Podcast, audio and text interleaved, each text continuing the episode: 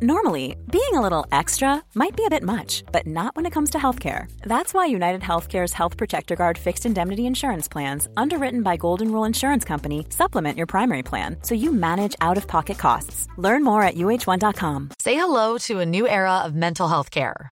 Cerebral is here to help you achieve your mental wellness goals with professional therapy and medication management support. 100% online. You'll experience the all new Cerebral Way, an innovative approach to mental wellness designed around you. You'll get a personalized treatment plan from a therapist, prescriber, or both in a safe and judgment free space. Your cerebral therapist or prescriber will outline a customized plan with clear milestones along the way so you can get to feeling your best. With Cerebral, you're not alone in your mental health journey. We're here to empower you to live a fulfilling life.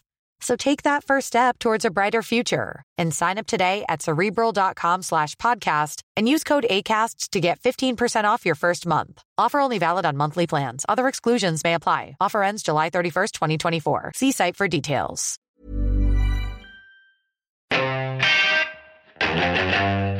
The greatest trick the devil ever pulled was convincing the world he didn't exist. Open the pod bay doors now. I'm sorry, Dave. I'm afraid I can't do that.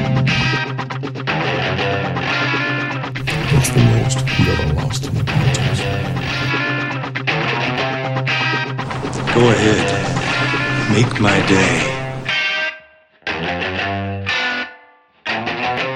Welcome, everybody, to a brand new episode of Black Hole Cinema. And this is a very special episode today as it's a Marvel cinematic special to coincide with the imminent release of X Men Days of Future Past, a movie that has been forever, it seems, in the making. That is extremely exciting to anyone who's a fan of Marvel and the comics and the X Men films. Two gentlemen of whom I am privileged to have with me discussing all things Marvel. Let me first introduce the DC guy that is Mr. Ian Austin. Hello, sir. Bonjour. Bonjour. And uh, joining us is probably a confirmed Marvel guy in Mr. Tom East. Hello. Hello. And thanks a lot, gents, for coming on to the Black Hole. We thought we'd talk, as I say, about all things cinematically Marvel. And to start off with, just a random question for both of you. What do you think is the best Marvel cinematic film so far? Captain America 2. Captain America the Winter Soldier. Why? Well, I mean, I, I- it's the, I just think it's just the most fun I've had watching one of the movies by far, while also being like dramatically fantastic in every conceivable way. I get that. I do get that. What about what about you, Tom? In my opinion, it's a draw between Winter Soldier and the Avengers, which I'm sure Ian would love. yeah, Ian, Ian is Ian is infamously online a well. Are are you are you a hater of the Avengers, Ian? I don't know. Is that the, is that the best word, or is it is that a bit too much? I think what it does, it does to a decent standard, just not what I particularly wanted to watch.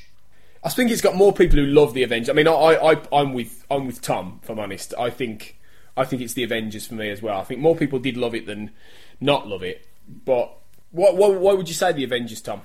I feel I think it had the right mix of action with the character stuff and um, technical term, that character stuff. I just think it, it used the character it had on the whole well. There were a couple of occasions where they maybe could have used them better, but I just think I know. It was just really fun to watch. Yeah, it, it, it, did feel fun, didn't it? It did feel like it, you could tell that they were having fun and Joss Whedon was having fun, and that came out on the screen. I think I think actually to an extent the same can be said for the Winter Soldier because for me the Winter Soldier is the second best um, Marvel film that I've seen, certainly of that that universe. So I I, I understand Ian why you've picked that because that I thought that was great. So I think you know the, the best ones are the ones where the love of what they're doing seems to leap out the screen, really. But yeah, I just thought I'd start by asking you both your favourites so we can put into. Well, I might ask you what your least favourites are later, but we can just put into context where you are on the spectrum of what kind of Marvels you like. And You what know, I just want to say, The Avengers is not my least favourite. There's some really bad Marvel movies that probably haven't been publicised very much. Like the Doctor Strange one from the 70s is so awful.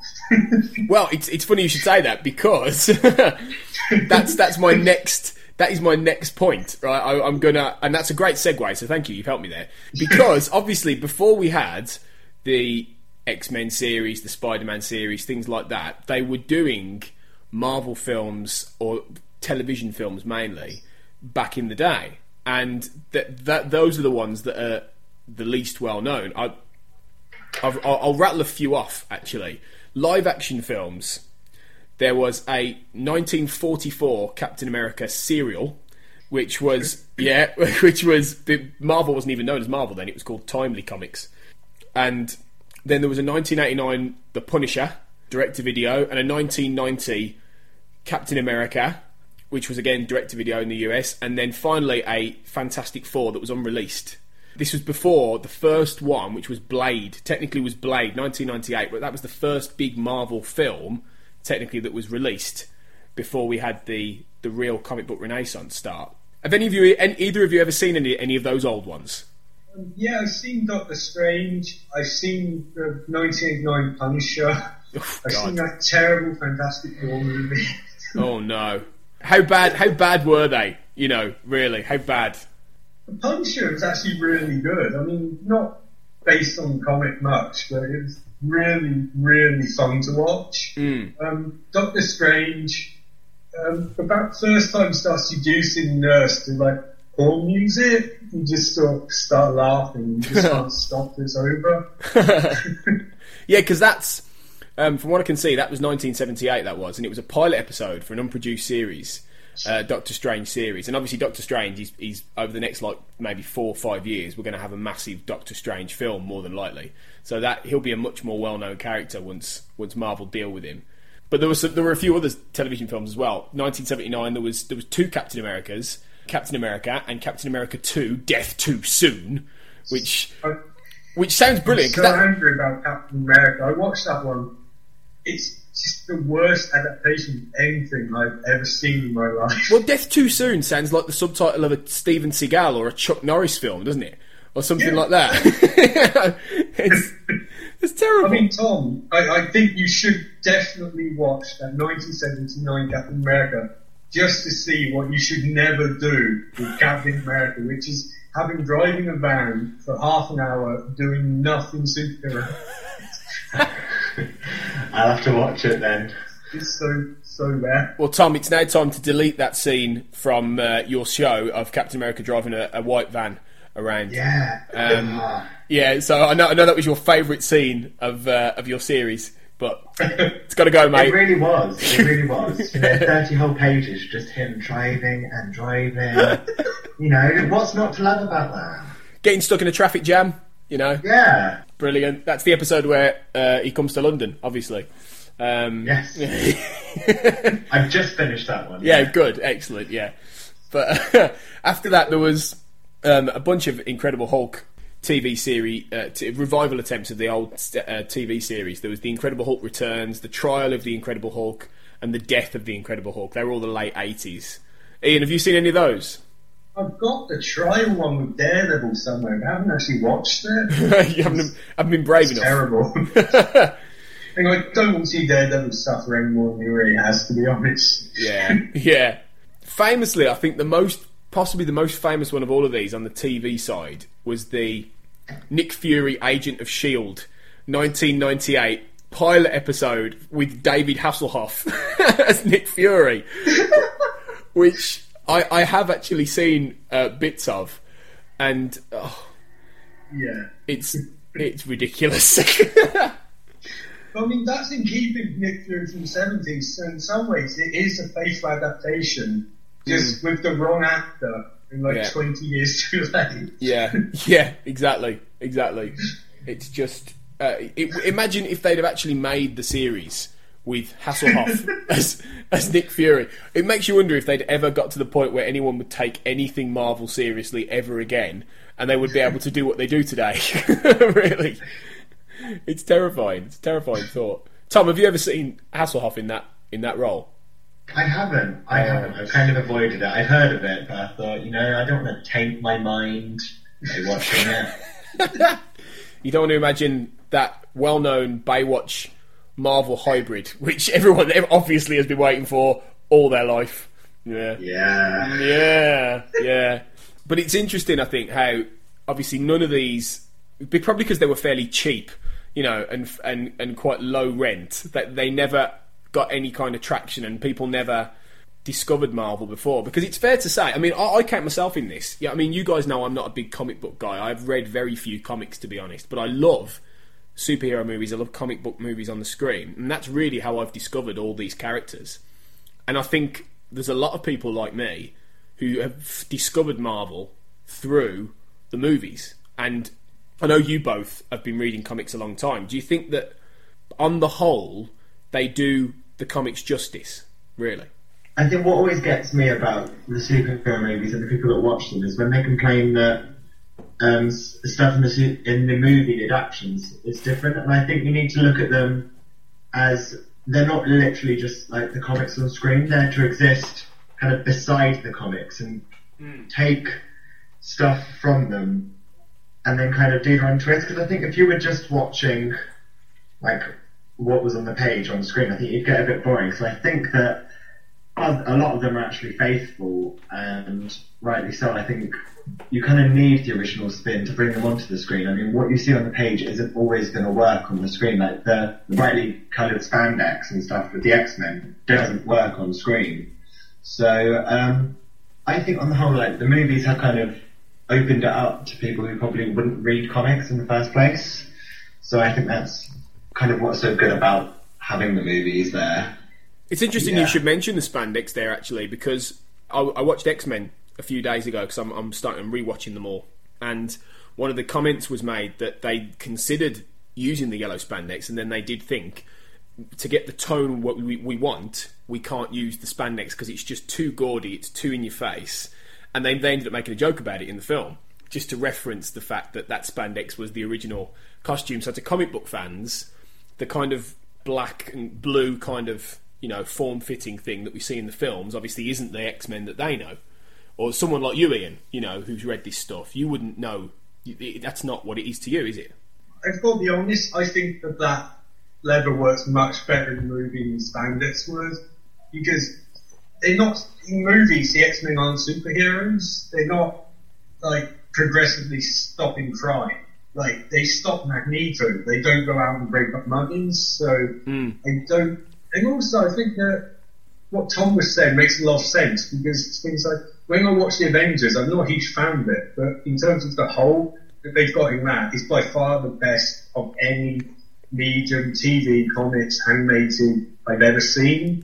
Like in Iron Man, same thing. So I think the movies, in some ways, do a much better job of compartmentalizing the characters down to a to a very slim description. It's like if you said to someone, "This is what Iron Man is" from movie, you could do it in one line.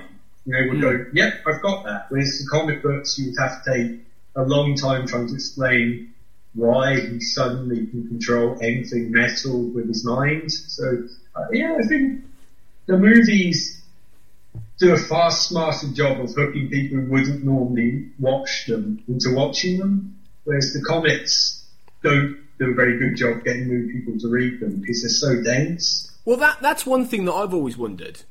As somebody who, as I say, doesn't really read comics, can can you re- and can you really adapt a comic as written in a comic for the cinema screen?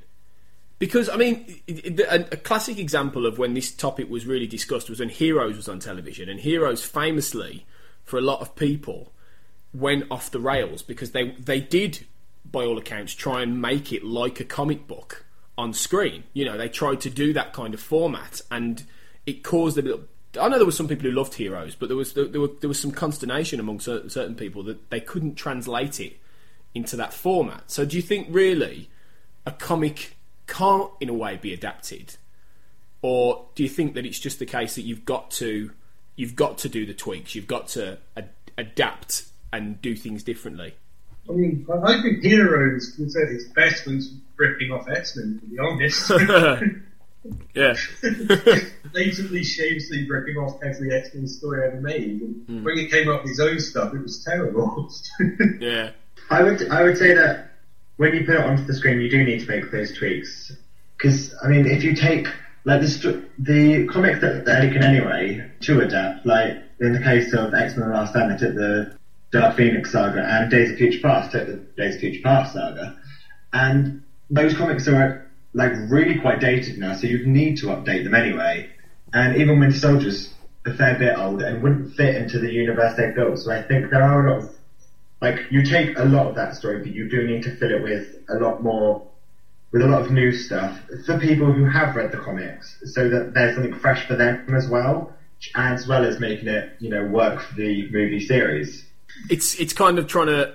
Uh, I suppose it's a usual thing. It's appeasing both camps, isn't it? Really, it's giving it's giving comic book readers something that they are gonna love, that they've always wanted to see unfold, and it's giving a way in for new people like me, who will fall in love with the characters in the world, but not, but for whatever reason don't want to read all the comics. So yeah, I suppose it's it's tricky though, isn't it? It's a tricky balance, and they don't all get it right, do they?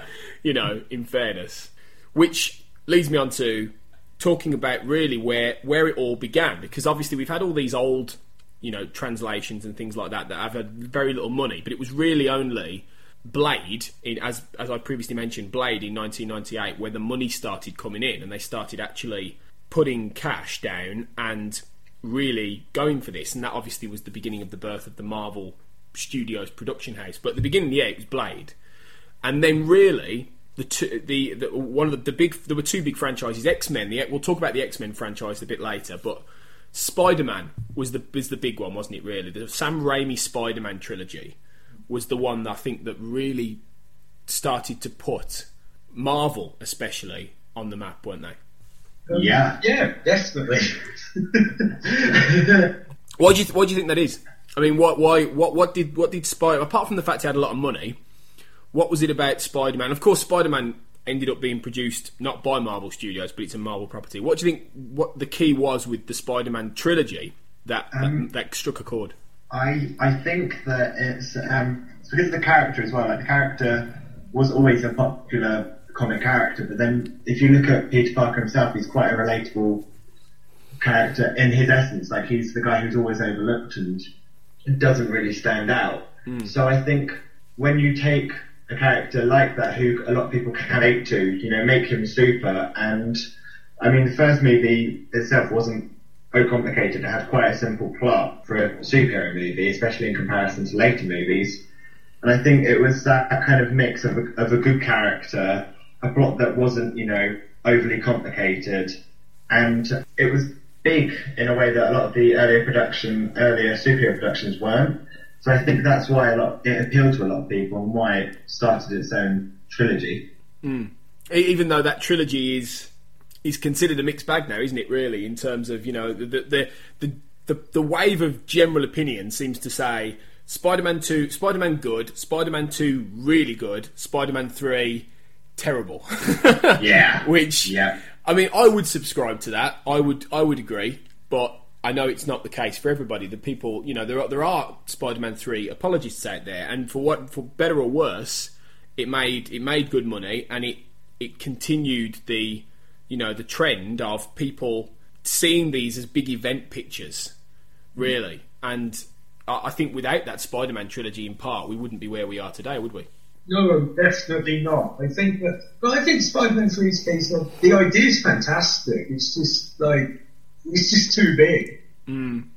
I mean, uh, if you narrow it down to Peter versus Harry or Peter versus Sandman, it's a great two-hour movie. But they throw Venom in for some reason, despite it doesn't do anything, and it just overcomplicate it. I mean, you talk about too many villains. That one had like two villains, too many. And is it is that I haven't seen Amazing Spider-Man two yet, but I've heard a lot of people say it's got the same problem. It throws too many villains at the screen, and it's hard to really have any particularly good story.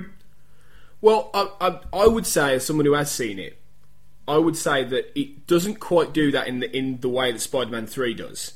It, I mean, it's got it technically does have three villains, but one of them is in it for five minutes for a start. Whereas in Spider-Man Three, they were all in it a lot, and you did get the feeling of, well, hang on a minute, who's the who's the bad guy? You do know who the bad guy is really in Spider-Man Two. The only thing is that by the end, a bigger bad guy has swooped in and starts stealing the limelight. Really, that's that's all it is. It's, it is a different it is a different approach. And uh, for all I, I personally feel Amazing Spider-Man Two is a very mixed bag. I think it's far better than Spider-Man Three in how it handles villains. Tom, you've seen it, haven't you? Yes, I what, have. What, what would you think? Um, I definitely agree with you. I think that um, it handles the villains a lot better than Spider-Man 3 did. Mm. And personally, I actually really liked um, Amazing Spider-Man 2, and I think I don't think the villain situation is really a problem. I think they all three of the villains had different intentions, and their their relationship to Spider-Man was very different, and that made like the showdowns quite different. Mm. But I can see why some people like view it as a fairly mixed bag. Personally, I actually really liked it. I don't think it was as good as the first movie, but I still think it's quite a good, a really quite a good superhero movie. Yeah. Mm. I, I agree. I think I think the first Amazing Spider-Man is the is the best of those two, and I, I, I personally feel the Amazing Spider-Man is the second best of all of them, all five now. And I would I would disagree that I would say the Amazing Spider-Man is the best Spider-Man film. Hmm. Sure. Yeah. well, you, yeah, but you won't be on your own. I think I think there'd be a lot of people who'd put Amazing Spider-Man and Spider-Man Two at the top and flip them around at various points. Really, a lot a lot of people, but it's it's because they're very that you know they're so different tonally, and mm. but both of these these different uh, well, I mean, it will be a trilogy, the Amazing Spider-Man trilogy, but tonally they they have got a lot of differences. Although one of the one of the reasons that I disliked Spider-Man Two, more, the Amazing Spider-Man Two more, was because it felt more like a Raimi film. And I don't feel that, apart from Spider-Man, the irony is Spider-Man Two didn't feel as Raimi as the others, and the Amazing Spider-Man Two felt as Raimi as Spider-Man and Spider-Man Three, for me anyway. And I think that's why it didn't it didn't do it for me fully. But I think that the tone is a big thing because those Spider-Man films they had that balance of the the over the top comic book silliness, but also the fact that you really were invested in Peter Parker and the character, and I think that's I'd say that is the big the big key to why comic book films have really developed and grown, isn't it? Because it's not you can put all the the, the, the silliness and the gloss and the and the, you know the everything up on the screen but you've got to you've got to feel the characters haven't you? And you've got to feel the performances and things like that. In that regard I don't get why people rate Spider-Man 2 apart from Alfred Molina's Doctor Octopus. Like Kirsten Dunst in that movie is so unlikable and scary. Mm. It's a bit where she runs out on J. Jonah Jameson's son in a wedding dress while it's like legs flaring off her face. She's smiling, and I'm like, what a bitch. I mean, it's just. That's, that's actually what I like more about Amazing Spider-Man is Emma Stone as Gwen Stacy is just Mm. like so much better at that role than the comic book character Yeah, could yeah. possibly be. To the point where I, I yeah, I, I was hesitant with some of the things I heard about Spider-Man, the Amazing Spider-Man 2 because she's far too good to sort of not be in these movies for like five to ten years. I mean, Mm. she's just outstanding as far as I'm concerned. I, I, I entirely agree. But it's it, it's interesting how yeah, and I think I think that's another thing. The, the characters, you know, one of the one of the big things I think people have said about Amazing Spider-Man one and two is that you feel the relationship between Peter and Gwen fantastically, and for me, it's the best thing about both of those films. You know, they you can tell they're an off-screen couple as well. They have the amazing chemistry. Pardon the pun, but they do. They have amazing chemistry. And and that wasn't for me. That wasn't there in the in the original Spider-Man trilogy. But it's got such a a following. It made such a lot of money, and it made such a, an impact that it led to a great deal of, of, of what followed. And th- there, was, there was a period, though, wasn't there, really, where we got a lot of overblown, you know, fairly silly um, blockbusters, didn't we? You know, there were things like the, the Fantastic Four films and Ghost Rider and and X Men Origins and things like that, and they were God. yeah, and and they just they felt very like they were taking all the Spider-Man silliness, but they had no. For me, they had no tether. They had no emotional connection. I don't know. What do you guys feel that or? I, I think apart from Jane Foster and Thor's complete lack of chemistry, I think Marvel cinematic ones have just done such a good job for relationships. Hmm. I Yeah. mean, Peggy Carter and Captain America was fantastic. I mean, Tony Stark and Pepper Potts is just even better, to be honest. So, hmm. yeah, I think they've done a much better job with relationships now. Hmm. because it felt it felt like with those, you know, your Fantastic Fours and things like that, and and it felt like it was just a lot of stuff going on. I suppose what I'm, I suppose what I'm saying is, were they too comic book? You know, were they, were they were they too much in the in the spectrum of, you know, it's it's over the top, it's overblown, it is like a an art, a, a splattering of art on the screen, or you know, is that is that what it was? I don't know. Well, I've only seen the first Fantastic Four, Fantastic Four movie. That shouldn't Yeah. have been so hard to say. um, once, and I remember really liking it, but it came out in like 2004, didn't it? Or something like Mm, yeah, that. something like that. Yeah. So I was 10 years old, and that's my defence for liking it. But I do remember it being very comic booky. I don't know, I think um, those kind of films, they appeal more to 10 year olds, Mm. which I think is why I liked it so much. But when you're, when you're older and you're looking back at these films, you think, wow, this actually was like really bad. Mm. But I think by making those films too comic booky, they are kind of limiting the audience of who's actually going to like it. Whereas the Marvel Cinematic Universe films have done a better job of aiming them towards everyone really than just, you know, making them too silly and limiting who's actually going to enjoy them. Well, it's interesting because that, that yeah, I think you're absolutely right. And it's interesting that before the Marvel un- Cinematic Universe kind of tethered it all together for the most part, you had kind of different levels of, of Marvel films. So there was there was the the, the the silly Fantastic Four kind that were more geared towards, as you say, ten year olds, little kids. You had then the opposite end of the spectrum, your Blades and your Punishers that were aimed much more at grown ups and more bloody and violent. I mean, the Blade films are, you know, carnage and blood everywhere, especially Blade 2. You know, and that so they're, you know, completely on the other end of the spectrum. But then in the middle, you had things that had that it was th- things like Daredevil and Hulk, the first Hulk, the Ang Lee Hulk, that that were trying to be, I think, what the Marvel Cinematic Universe ended up being, but they didn't get the formula right. I don't think. I mean, Ian, what, Daredevil's a big one for you, isn't it? Because you're you're a big Daredevil guy. I mean, what what, what did you think of that film, the Ben Affleck film? I, I think it'll work much better as a TV show. Yeah, I think that's just Daredevil in general. He's it's a bit like Flash and Arrow in that he's got so many stories and that doing a two-hour movie about them doesn't really work. Hmm. It's he's not about action set pieces. He's very much a character scene sort of character, like very slow, dramatic, four, five, six episode plots combi- combining into one giant payoff, rather than hey, let's have Ben Affleck and Jennifer Garner piss about and swings for four minutes. yeah, yeah. I've seen I've seen it, and it was it felt like it was it was trying to aim at a certain level, and in a different way to Ang Lee's Hulk, but it just it just didn't quite have all the components, and I, I, I to this I don't know why. I mean, I, I really don't know why that is.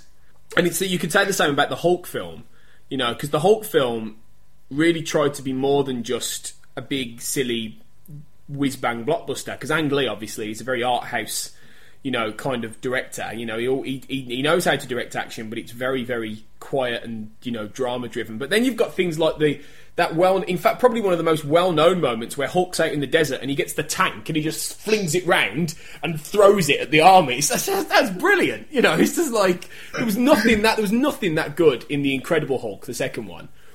So it that felt like it was almost there. That Ang Lee Hulk.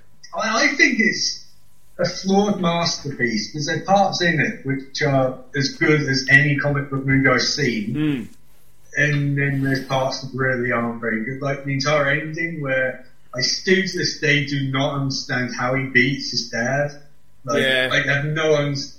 he absorbs, he uses some sort of materials his dad becomes cardboard or something. But Mm. I, I just don't understand what happens in the last 10 minutes of that movie.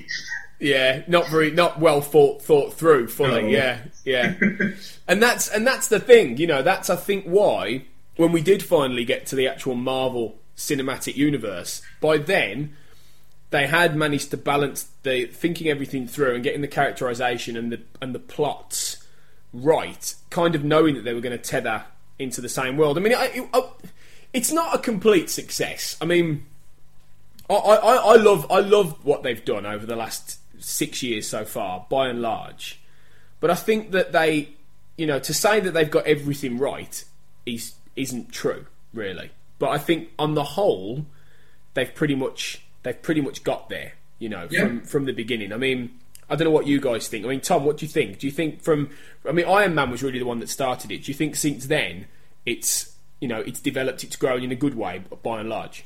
I think it started strong with Iron Man, but then, I mean, the next two films, like Incredible Hulk and Iron Man 2, I'd say are not great. Mm. But I think from, it really kind of hit its stride with Thor and Captain America the First Avenger.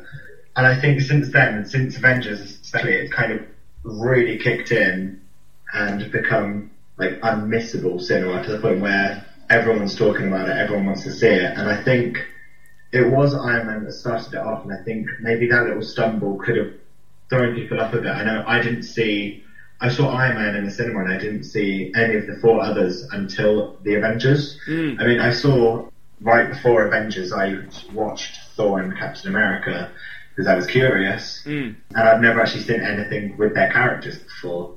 But I think, I think it really became a big, big thing with the Avengers, and since then, it's, every single release has kind of been this huge deal. Do you think maybe that the secret to it, because arguably, you know, it's it, that this universe is the biggest comic book success ever in film so far. Do you do you think that it's because it is a shared tethered universe and people know that it's all building. And obviously, it built to the Avengers, and now it's building back up to the next Avengers and things like that. Do you think it's because people know that it is a c- interconnected web, and it's not going to be falling into the trap of, oh, okay, we'll reboot it again in a few years, or we'll, you know, we'll retell that story, which is a problem that DC have right now in many ways. Do you feel? Do you feel that's Yeah. what it is? I think even me, who doesn't particularly like the Avengers or Iron Man 3 or 4 or 2, will agree that what they've done is just so fantastic in like every conceivable way. I mean, they've now basically started their own, they have their own comic book movie side project at this point. DC's not, like, I love DC comics, but they're not even in the same game at the moment. Mm. And like, you know, you, you, the worst Marvel movie is at least a consistent product in line with all the other ones. With Man of Steel, you were watching like, how are you going to bring Batman into this? I mean, I know they're going to, but it's just a joyless, soul-sucking, awful, in every possible way, attempt to restart a franchise. I mean, you watch Actually, Captain liked America it. too. He's just like he's just perfect in terms of how they get character. And you watch Superman, it's all like, oh man, I would save my dad, but people might see me, and I don't want people to see me. And it's like you you have super Steve. How are you not saving your dad? And he's just like, don't don't save me, boy. don't, don't let people see who you are. And it's like, oh my god, why are you doing this? Yeah. It's uh, it's interesting, Tom. You, you say you say you like Man of Steel. Now uh, I know we're diverting into DC, but there is a, there is a point to this I'm going to get to. What what is it? What is it about Man of Steel that, that you defend? In, in just out of curiosity. I'm not even really sure why I liked it. I just went in, like, really enjoyed it. It was, you didn't really have to think that much. So it was kind of just, you go in, you know, there's um, some really attractive lead actors in this film. There are explosions and they're superheroes. And then I came out and I was entertained, which is what a film should do. So it is a bit mindless and I'm not a DC person. I've never ever read a DC comic or watched any of the shows or anything. So, uh, beside what was Superman Returns? Is that the 2006 one? Yeah. Yeah. Yeah, besides that, this was the only DC thing I've ever watched. So, um, in comparison to Superman Returns, I think it was a fucking masterpiece. I think Tom was the target audience for Man of Steel, I really do. Yeah. Target No, I audience mean of that- I, mean a, I don't mean that as a criticism, Tom. I mean that's a compliment because I, I think they shouldn't be aiming at, at people who are big fans of comic books. I think they should be aiming at people who are, who will actually pay money to see these movies. Like people like me would not have got Man of Steel to six hundred ninety million dollars. so yeah, I think I'm, I'm actually really pleased and liked it because you know it means hopefully that you'll go see Batman vs Superman. Eventually, Superman might smile on screen again. Some Well, the, cru- they make enough movies, he has to at some point. So the crucial thing there, and that that's an interesting thing you said, Ian. You said they didn't make Man of Steel for me because I'm a fan.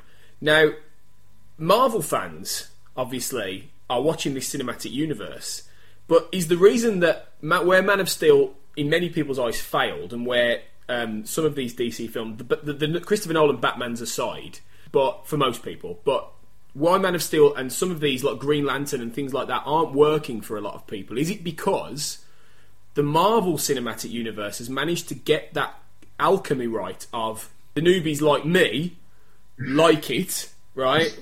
But it also appeals to the Marvel guys who have been waiting for it all their life. Whereas obviously with Man of Steel, it didn't do that for everybody. Is, is that that consistency? Is that level the reason that it's it's it's capturing so many people?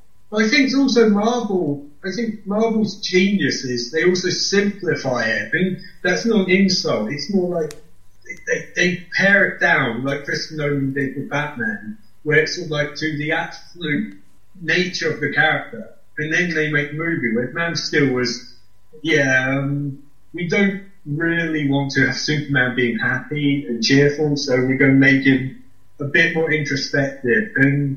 I think where Marvel succeeds is, as Tom said, their movies generally are just, they, they might have good stories and good characters, but they're just fun. Like the Avengers, for all my criticisms, like F1 I've talked to mostly, has come out of comments like, it was just a fun movie. I enjoyed watching these characters hang out for two and a half hours. And I'm like, Marvel figure out. You know, it doesn't have to be more complex than we get these characters, we give them few quips, we give them few action sequences, and then that's it. Because the other thing as well is that to an extent, I would say that the DC comic world is, if anything, is more well known to an extent in the sense that you know all, uh, all of these Avengers characters. Ten years ago, I I wouldn't be able to tell you who Thor was or Black Widow or you know I, I knew the whole I knew the Hulk was. I vaguely knew who Iron Man was. Yeah, Black You Widow. knew you obviously knew who Spider-Man was. Yeah, yeah, sure, yeah, the I- thing. They're the big ones. Yeah. Captain America was sort of But then- really, well, yeah, sort of Captain America- seamless. Captain America I vaguely knew as well as somebody, but but you know I grew up having barely ever read a comic of them, but I grew up knew, knowing and loving Superman and Batman and the Joker and all of these characters and you know all these characters in that DC world.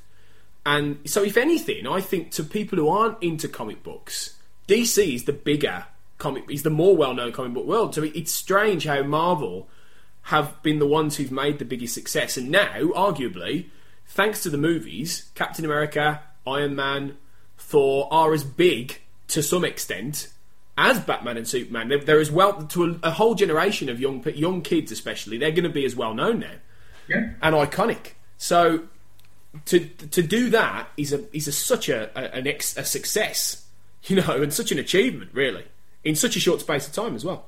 I don't know if you guys agree with that. I, I, I agree. Um, before like Iron Man came out, I'd never heard of Iron Man. Even before Captain America came out, I'd only like briefly heard of him. I'd never really paid him any attention. He was just a dumb guy with a shield. um, funny how that worked out. Um, yeah, mm. and like the Superman and Batman were the superheroes that you, you kind of knew like I never personally paid them much attention either. X Men was always my thing when I was growing up. But I'd say now the Marvel films have kind of made these superheroes. You know, they bumped like the B and C listers up to A list. Yeah. Now, even even Black Widow and Hawkeye, like the two in the MCU that are kind of sidelined a lot, even Hawkeye's kind of like been bumped up to C or B list. And hopefully when Black Widow gets her own bloody film, she will be more recognised as well. Because I think she's getting there with Winter Soldier, you know, being the co-lead. But I think, I think that's what I want to see next. I want to see Marvel bump one of the female characters up to that A-list like they've done with so many male characters already. Mm. That would be Apparently, good. Black Widow, what I heard was she's like the joint lead in Avengers 2. Or maybe not joint lead, but she gets, she's going to be quite a big character in it, so you might, they might just use that and then say, oh yes, coincidentally, Black Widow's coming out in 2017. And just be like, yay, a Black Widow movie before Wonder Woman. It, it, it, yeah, it, it's more than likely going to be, or it could be, hmm. and it's it is remarkable. That is really remarkable. But you you mentioning the X Men was your favourite, Tom, neatly gets us onto the the other the other big side of of, of the, the the instigation of, of all of all this comic book stuff because it's arguably, and obviously we're on the verge of Days of Future Past about to be released, but arguably the X Men franchise has, pl- has played as big a part as your Spider Man franchise in setting up tonally this this this opening door of the comic book world. I mean, X Men, the first X Men was 2000. That was the first one. That was before Sam Raimi's Spider Man, and that, that that was only the second Marvel movie to have a big budget and to and to come out and to do all this. Now, I mean, that really it's really X Men that set the tone, isn't it? In a way, in many ways, for what was to come. I agree with that. I think where X Men succeeded was basically as good as the first movie was, casting Patrick Stewart and McKellen. After that, mm. the movie just worked. I mean, it was just their first confrontation in that movie. You just relaxed and thought, yeah, you know, this is going to be a very, very good movie. Even if this is awful, just seeing these two actors square off for like 90 minutes. Yeah. Well, I was I was six when the first one came out, so I don't exactly remember that. But I remember when X Men Two came out, I went to see it with a bunch of my school friends, and I remember the reason we all went to see it was because we'd all kind of grown up watching the Fox Kids um, X Men cartoon, and that was why, like, for my entire group, and I'm pretty sure for like everyone of my age at that time, we'd grown up with that and the Spider-Man cartoon series. So those were kind of those were the heroes that we knew and that we wanted to see in on in the cinema. So like when we saw when we saw those films, it was kind of like the big event because it was kind of moving them up from just cartoon heroes to people like to live action heroes, and that was why it was like kind of so exciting for us and why why we kind of that whole generation got into superhero films. I think because they were what we'd grown up with, and then suddenly it was even bigger and even better than what we already knew. So that's why X Men was, was always like my kind of thing when I was growing up. Yeah, especially that. Does that make you feel really old, Tony? Because I remember seeing X Men 2 Yeah. in a cinema with a can of beer. Yeah, yeah. and I was still like, oh yes, I was, I was eight years old when I saw it, and I was like, Jesus Christ. I was 18 when I saw it. I, I'm, I'm, I know, same here. I'm reminded of that line in, uh, I think it's Star Trek Generations, where Captain Kirk turns around to Picard and says, I was flying around the galaxy when your grandfather was in diapers. I'm reminded of that. That's how I feel talking to Tom. Sorry.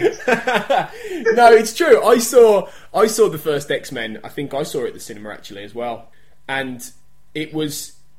Uh, I, I mean, I, I still like it even to this day. I, th- I think it's a bit too short, and I think it, it, it feels more like a trailer for everything else to come for the second film in a way. But I think it was, I think it really blended everything together really nicely and managed to be quite fun and a little bit frolicky at times while being having a certain gravitas to it. And I think you're right when Ian when you say it was about Patrick Stewart and Ian McKellen being cast because that that made a big that big difference. It added that Shakespearean feel almost to the whole thing. And that's something I think that a lot of the comic book world took on, and that's why they've they often get in actors, don't they, who are not traditionally cheesy and things like that to actually play these. I mean, like Anthony Hopkins in Thor, you know, to really He's add so that. awful. Well, yeah, yeah, but he's but he's got. He's a great actor, but he's. I mean, he's he just. Every time I watch Thor and I see Anthony Hopkins and he's barking like a dog, I just think he does not care. No, he doesn't know. That, that's the thing with Anthony Hopkins now. He's given up. He does, he's not Yeah, bothered. exactly. I mean, if you, you just watch Noah for proof of that. Noah, he's, he's just turned up on set and gone, I'm going to be Anthony Hopkins today, but I'm going to have a beard. He's just, he's brilliant. He, he just doesn't care. So it's like, but at the It same just make- time, it just makes me so angry. Sorry to interrupt you. That Brian Blessed did not play Odin before because they got Anthony Hopkins. I'm like, Brian Yeah. Blessed would not care either, but at least he would make a funny job of it. Thor's alive! Yeah, it's true. Exactly. yeah, it's true, really. But you know, it, it, it, I think it triggered. I think without that kind of X Men gravitas between those two, I don't think you would have you would have got it as maybe as much in, in comic books. So I think it, I think it really, it really did a good job there in setting a lot of stuff up. And then X two really took that along, didn't it? I mean, funnily enough, I, I'm I'm I'm rewatching X two tonight after we talk about this. Actually, I've got that's on the plan. And I, I found first time I ever watched, and I've watched it maybe twice. First time I ever watched X two, I found it to dragging. Strangely, I found it dragged. It, it was my, le- I know it was my least favourite X Men film. But honestly, I genuinely, and, I, and I'm including X Men three in that. I know, Least favourite? I know, I know. How dare you? I know. X Men Origins Wolverine? No, actually, no, no, no. Actually, no. Does Sorry. this include The Last Stand? Yes, yeah, it because does. Tony, that's that's It- pretty. Like I know. me and Tom with Disco and the Avengers, we're both like, seriously, Yeah. X Men Two is worse than X Men Three. It doesn't. In, it doesn't include uh, Origins Wolverine. That's that's terrible. And I, I, do you know what? I genuinely believe that my opinion will change now. Now, years later, I honestly think I will watch X two and I'll get a lot more out of it. And when I watch. X three, It's not Yeah. Is it? yeah, I know. I, I honestly, I really do think that I will turn around and say, yeah, I, I was wrong first time around. I, I really do. I really, really do. I don't know what it was the first time round that really made me not feel it. Do you feel? Obviously, you two guys much more strongly believe the general consensus that that is the best X Men film to date. What do you think? I think what's so great about X2 is that it has, it does have a really large cast, and it kind of does an effective job. I'd say maybe apart from Cyclops, of giving all of those different heroes something to do. I mean, Storm, Jean, and Nightcrawler off at, at one bit, and then you've got Wolverine with um, Rogue and Iceman, and the amazing, amazing mansion fight scene, which so. I absolutely adore. And they go off there, and then you've got Xavier and Cyclops having been captured, and it's all spread out, and then it all comes together when Magneto and Mystique come in, Yeah. and it just uses all of its parts so well, and it concludes really, really well. And I remember everyone, when I went to see it in the cinema, everyone being like really shocked, but then really excited for the next one because it sets it up perfectly, and then the next one fucks everything up. yeah, exactly. And also, you, see, my favourite thing in almost any comic book movie is the opening X Men Two with Nightcrawler. Yeah, that I remember that is seeing really that in good. cinema, and I just, Yeah. just- my eyes were just bugging out. I, was, I can't, couldn't believe they pulled that off so perfectly. I mean, it's just amazing. Yeah, I, I, I remember that. I thought I, I always thought that was great. I, I, I, Yeah. I agree. And it's you say the, the the last stand obviously fucked it all up, and that's a big reason for that. Obviously, is because Bryan Singer went off and did Superman Returns instead, and Which he, he fucked up. yeah, well, yeah, well, yeah, to, to an extent, yeah. And he, uh, and then he, obviously, it's a, decision he now regrets, which is the main reason that he's he's doing Days of Future Past in order to retcon X Men Three out of existence, which is which is his reason, really. I mean, well, I think that's what we'll find, you know. Um, so, what was so bad about X Men Three then? I think it's it's what you were saying about X Men, the first one. It it was a two hour, maybe two and a quarter hour movie that took like an hour and forty to finish. So they just rushed through everything. Uh, Jean decides for 20 minutes, despite the fact that she's the most powerful mutant that's ever existed, she's just been standing in the background while Magneto does things. The, the US Army finally realises if they shoot Magneto with plastic bullets, he can't deflect them. Yeah, And Magneto's just like, oh my god, I can't believe I didn't think they might use plastic against me. I don't think it's good, but I think it is fun in a way. It's just after how good X Men Two was, I sort of expected more. And mm. this isn't bad. This is amusing, but like you know, I can see Beast jumping down the wires, and it's making me really depressed. I'm just going to quickly say the one thing I did enjoy about X Men 3 was that they finally used Kitty Pryde because like, she's Yeah. such a great character and they should have just brought her in earlier. And I'm glad they're using her again in Days of Future Past. Oh, But yeah, my main reason for hating The Last Stand goes all the way back to why I like the animated series so much and the games and the first two X-Men films, and that was because I really enjoyed the character of Rogue, and I know there's been a lot of people who don't like Anna Paquin's portrayal of her. It's great. But Yeah, I don't get that either. Hmm. But when I when I watched the first one, she's she Rogue and Wolverine are the characters that bring you into that universe, and then X Men Two kind of expands her role and puts her with Iceman, and then X Men Three just fucks everything up with her. They just they take all the all the fun that could have come out of the character that they have in like the animated series and the comics, where she becomes this confident confident woman with vulnerable with a vulnerable side. And with using her powers for you know something better. And in X-Men 3 they just kind of throw her away and just they literally just turn her into the whiny love interest character. And it just messes everything up. And I think that's the one thing about Days of Future Past that I'm just a bit pissed off about because she was such a major character in the first two films, and now in X-Men 3 she was basically just a whiny love inter- love interest, and in this one they've decided to cut most of her stuff out, and it's like she was a she was a big reason that a lot of a lot of people in my age watched those first two movies and liked them because she was the younger character. She was the one that we kind of liked because she was only a teenager, and I, I don't know. It just kind of feels like they're missing out. You know, there's a big story to tell with Rogue, and they're just missing out because they're focusing on Wolverine again. Yeah. Definitely. But she's such a great character, and I think the idea of taking people's powers, there was so much more they could have done with that, and then she's like, oh, no, don't want them anymore, bye.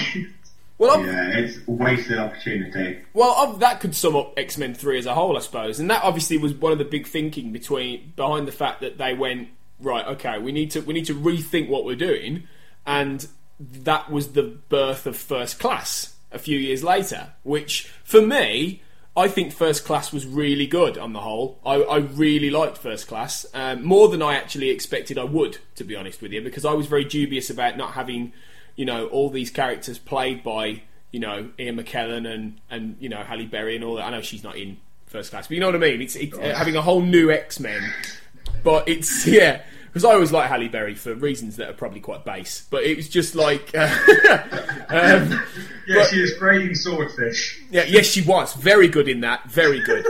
Um, two great reasons why she was good in Swordfish, but I just want to say I enjoyed her as Storm, but it may just be because you know that's what I grew up with. yeah, yeah, yeah, yeah, yeah. Anyway, But um, but no, first class. I mean, what do we make of that one? Yes, I, Yeah. I thought he was really good. yeah, I thought it was really good as well. Except for um, Michael Fassbender's last 30 minutes where he decides he doesn't want to do a German accent, so he turns Irish. That's true. That is true, Right. actually. But then uh, in comic books, he does Magneto has been has morphed between Gypsy and Jewish around them. So I suppose in their way they were saying there might be a bit of Irish in somewhere too.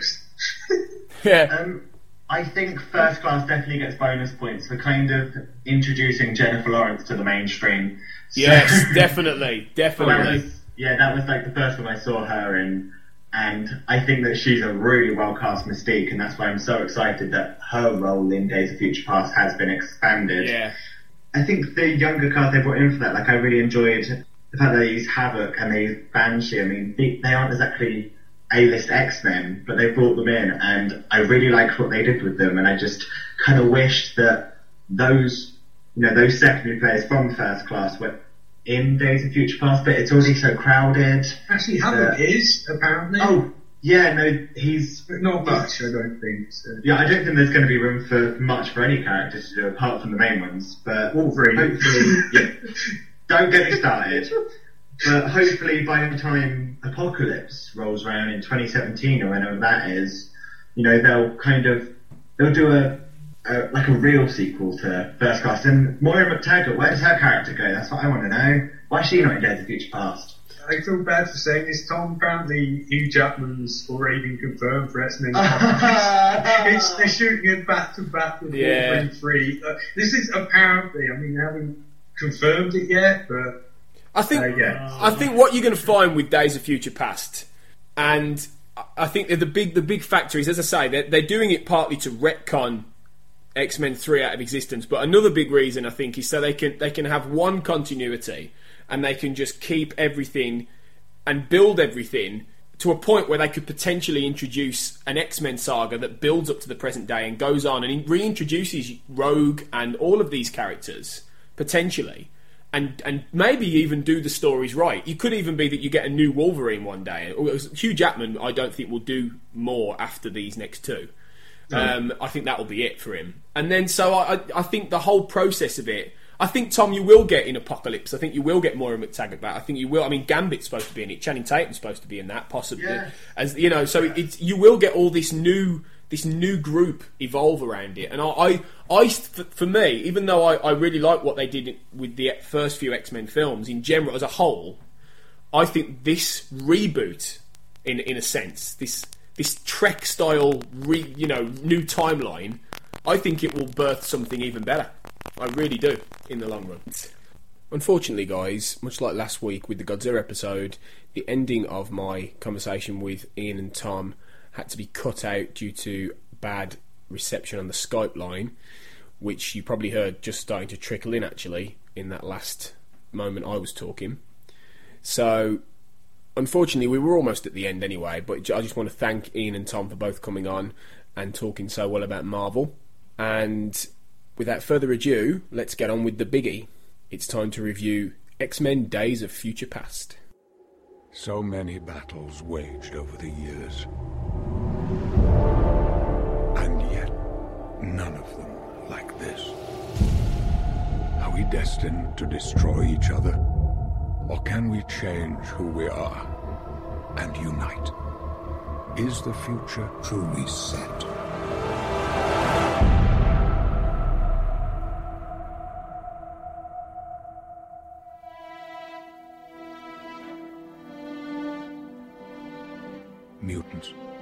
We now find ourselves on the edge of extinction. You'll need to go into the past to end this war before it ever begins.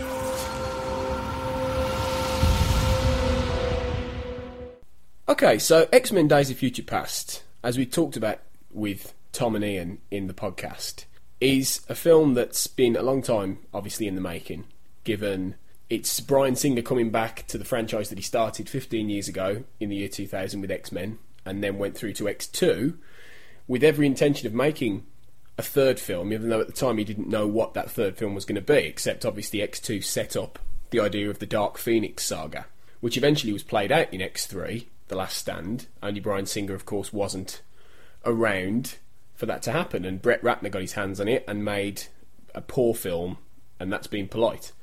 And to be honest, hashed up a lot of what Singer had set up in those first two films. So it took then the reboot of First Class, especially after the critical derision that was aimed at X-Men, X-Men Origins Wolverine in 2009, which again kind of hashed up certain things and had nothing weighty to it. They then went in the new direction of First Class with Matthew Vaughn, with Bryan Singer producing, in order to reboot the franchise to an extent. And then the question was, well, what happens then? You know, you've got all these characters that we've seen now as young people. It works. You've got a really good cast.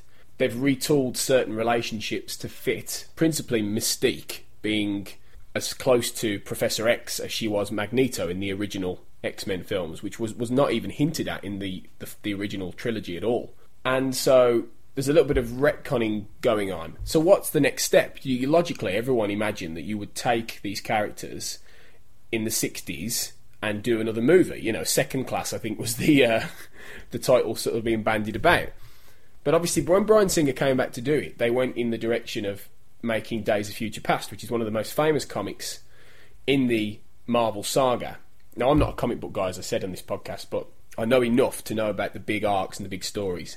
And Days of Future Past, of course, is is this dystopian Terminator esque story where there is there are these robotic creatures called the Sentinels in ten or fifteen years' time who were built to destroy mutants, to take out mutants, built by a fearful government who were afraid of what the mutants could do. And obviously, that's the very core of the X Men story. The allegories to all kinds of different you know, wars across history between two different groups of people, one of whom is afraid of the other one or is suspicious of the other one.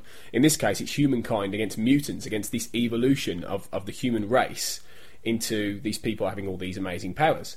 And X Men has always been a parable for, you know, things like the Holocaust. I mean, that that's the key thing with Magneto, obviously. You know, that goes back in, in his own personal backstory, the idea of the Holocaust. So there's a lot of underlying subtext with X Men, and, and Days of Future Past kind of crystallizes that idea. And the Sentinels ultimately turn not only on mutants but on humanity in the end, and they start to basically take control and they wipe out the world and they destroy most of the human race. And there's only a few mutants left in the future, so it's a cautionary tale in a way. You know, our own determination to destroy what we what we're afraid of is what destroys us. And in the comics, the big story was that Kitty Pryde, here played by Ellen Page, is sent back in time. Her consciousness is sent back in time in order to stop the Sentinels from being created and, and coming about and having to convince a younger Professor X in order to do that. And the X Men are back in the time. But now, of course, you've got the interesting idea with Days of Future Past is that you can retool that story and, and tie both these film sagas together. The original Bryan Singer trilogy, with Patrick Stewart as the old Professor X and Ian McKellen as Magneto and Halle Berry and, and all these guys, and obviously Hugh Jackman.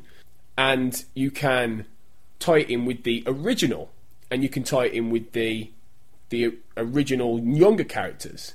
So you know James McAvoy as a young Charles Xavier, Michael Fassbender as the young Eric Lehnsherr Magneto, Jennifer Jennifer Lawrence as Mystique. You know, and all, and all these all these people back in the day, and obviously because Kitty Pryde isn't a big character, it's not her that ultimately goes back in time. She, she's she's one of the reasons that it's allowed to, it's able to happen, but ultimately it's Wolverine who goes back in time because Hugh Jackman obviously Wolverine has been around and he's been looking the same for 100 150 years as X-Men Origins did crystallize in that he was born in, around like the early 18th 19th century. So it makes very good narrative sense actually to send Wolverine back. I mean, the, the, purists have been moaning about a couple of things. You know, a that it's not Kitty Pryde, and b that again it makes Wolverine the lead, and that's missing the point entirely. You know, I mean, the, the big point obviously is that Wolverine is, is the biggest character in, in the X Men saga. You, they, they've made a solo, two solo Wolverine films now, and the second film, the Wolverine that preceded this, was was really quite good, and it was it was quite a hit and there will be another Wolverine film in a couple of years. So there's no underestimating that these films are missing something when Wolverine isn't in them. And and First Class got away with it pretty much. You know, he didn't really need to be in that story, and he obviously he was memorably in a cameo. But having him as you know the, the catalyst for this, going back in time, is really quite clever because it highlights the fact that Wolverine isn't actually the lead at all in this, and that that's a big reason why Days of Future Past is really quite a good film it's not about Wolverine. It's about Charles Xavier. Ultimately, this whole story is about him because Wolverine has to go back in time in order to convince Charles that uh, of the of the threat of the in the in the 1970s now of this of the Sentinels who are being created by Peter Dinklage, who plays Bolivar Trask, who's the scientist who creates the Sentinels based on the you know fear of of the war to come. And there's a, there's a lot of war parable in this. You know, with Vietnam, he's he's casting a spectre over everything the US is just coming out of that. You know, it's the Nixon administration, so everything's very murky and shifty.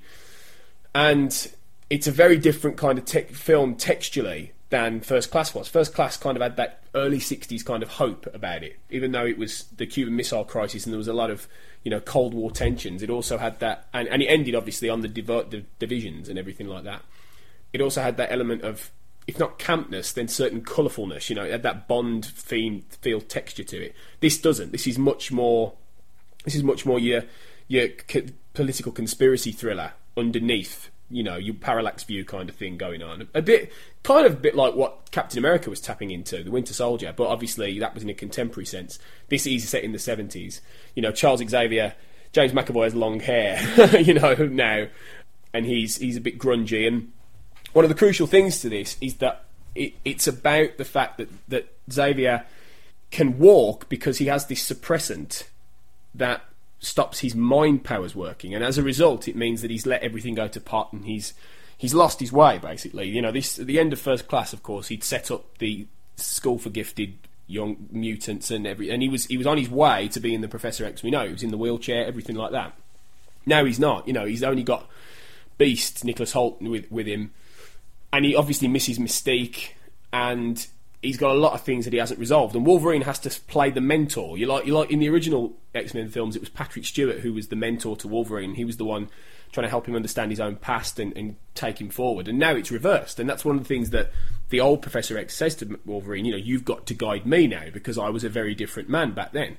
So you've got you've got all that going on, and then it, it the, the the film moves with Xavier's journey, in which he comes to understand his his role as as Wolverine convinces him, you know, that there is this threat that these Sentinels are going to create this dark future, and that obviously ties into Magneto and and and the, the, the story unfolds from there.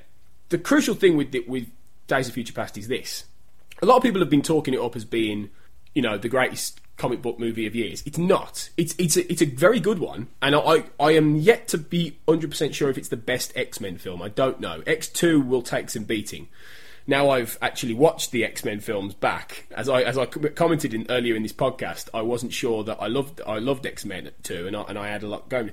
But I've since realised the error of my ways there, in that it is a genuinely good, really good film. Whether this is better than that, it will take some time. It will take a few viewings to you know to bed in. It's perhaps certainly as good. It's a very different film, and what it's doing is it's it's retooling the whole franchise but it can't make everything sync up. You know, one of the, one of the big things with X Men is the continuity is all to cock. You know, it's nothing like the Marvel universe where everything is pretty much in sync, and they have tracked it very carefully. This is one where everything is just this morass of alternate timelines, and that's why it, it felt very Terminator at times. You know, the whole dark future, which is very well done, of the Sentinels and this war where they're they're basically losing and they're all about to be wiped out, and it's very grim and dour. And then you've got the the central, you know, more colourfulness of the past in a way, and it's it has that very foreboding feel to it, and you really get the sense that not the, these these timelines aren't quite the same thing, and and ultimately that that's what that's what is revealed without t- spoiling too much. That X Men, the X Men universe effectively works on multiple realities and multiple timelines. And I remember the uh, uh, as as as the ending came along, I was with a friend, and she she had no real idea what what well she kind of did, but she kind of didn't understand how it kind of worked out at the end. And I've had to since think it through, and I've read some articles and things like that, and it it kind of does make sense, but it does have that certain time travel logic in that it doesn't make any sense at all in a way. But it kind of clears the board. It clears the board. It's Bryan Singer clearing the board so they can move on into the already announced X Men Apocalypse, the next film, with the original cast, with, with this new cast, the original earlier versions of the characters, and they can move on and go forward with it. And by and large, it feels like a, a transitory film, but it, but a good one, and they're telling a good, solid story. You know, sweeping out the old, bringing in the new. You know, not not everything quite works. In that, it, there are times when it does drag. There's a lot of scenes on, on airplanes where they're kind of flying from one place to another, and it does kind of go round itself a little bit sometimes, trying to set certain things in motion. Jennifer Lawrence, oddly enough, even though she's extremely crucial to the story, Mystique is a very crucial part of the whole idea. She oddly enough doesn't seem to get a massive amount to do, and it's and it's strange. There is character development for her, but it's it doesn't seem to quite, work. It, it, she she flits in and out of things, and it's not it doesn't quite coalesce in the right way, unfortunately.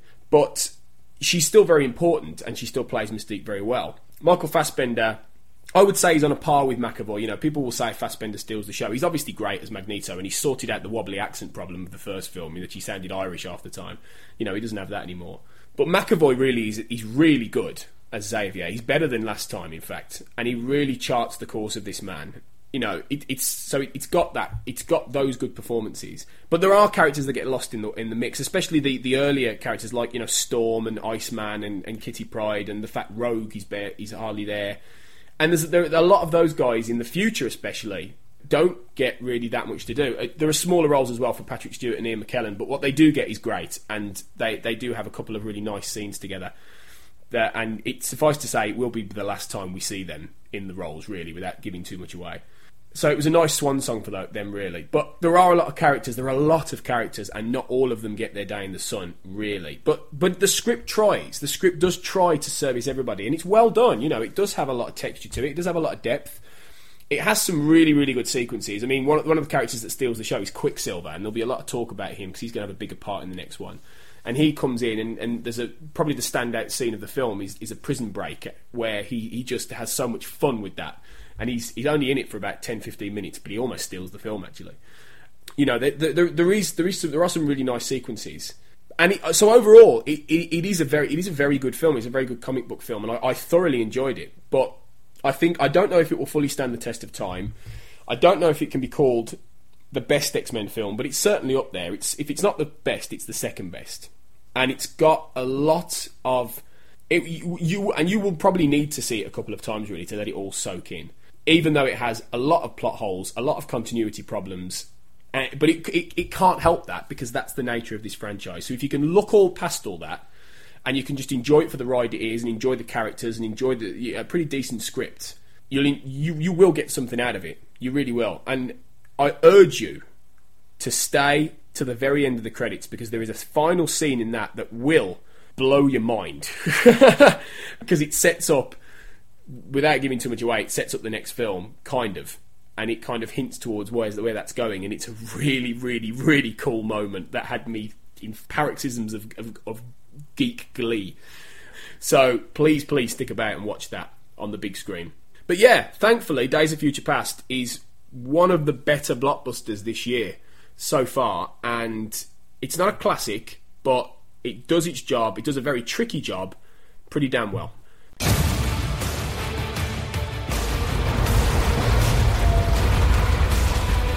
There is a new enemy out there. You'll need a new weapon for this war. Everything that happens now is in your hands.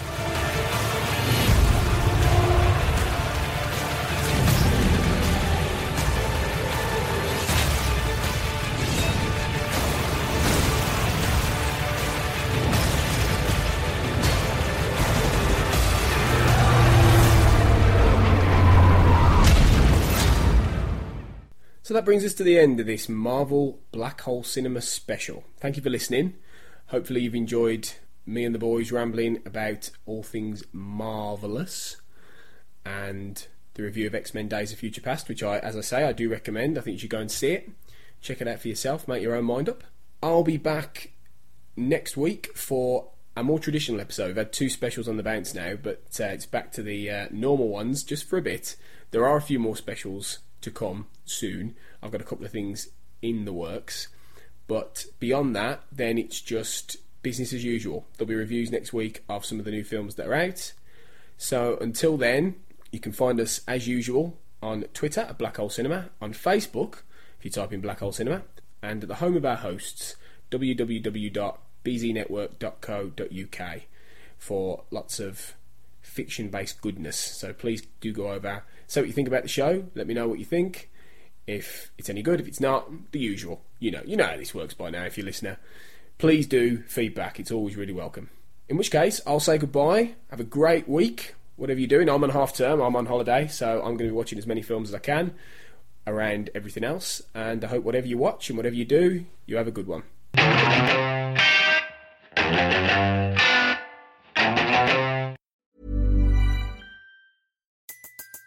Everybody in your crew identifies as either Big Mac Burger, McNuggets, or McCrispy Sandwich. But you're the filet fish Sandwich all day.